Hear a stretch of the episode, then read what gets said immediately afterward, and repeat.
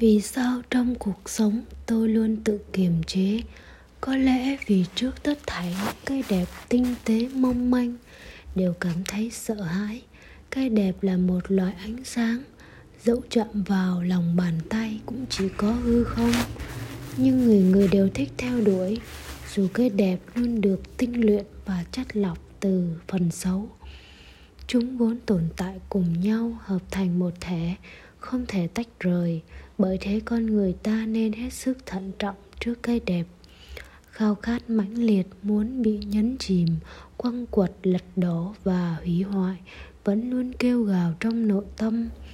Giống như những đợt sóng dập dồn đến từ biển xa, khiến con người ta chỉ nóng lòng muốn thử, không sao bình tĩnh nổi nên giao đấu với hết thảy áo ảnh đẹp đẽ hay chân tướng tàn khốc, thế.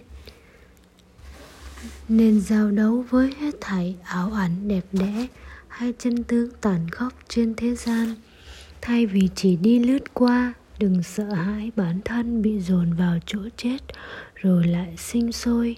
Mỗi người đều sống trong thế giới của riêng mình cũng chỉ kiên định sống trong thế giới riêng mới có thể hoàn thành một số việc.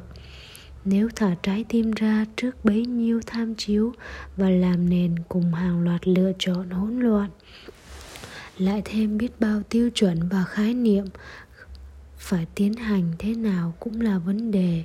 Một con đường mòn nhỏ hẹp mãi biết đi mãi đến cuối con đường còn hơn cứ lòng vòng quanh quẩn giữa quảng trường ồn ào.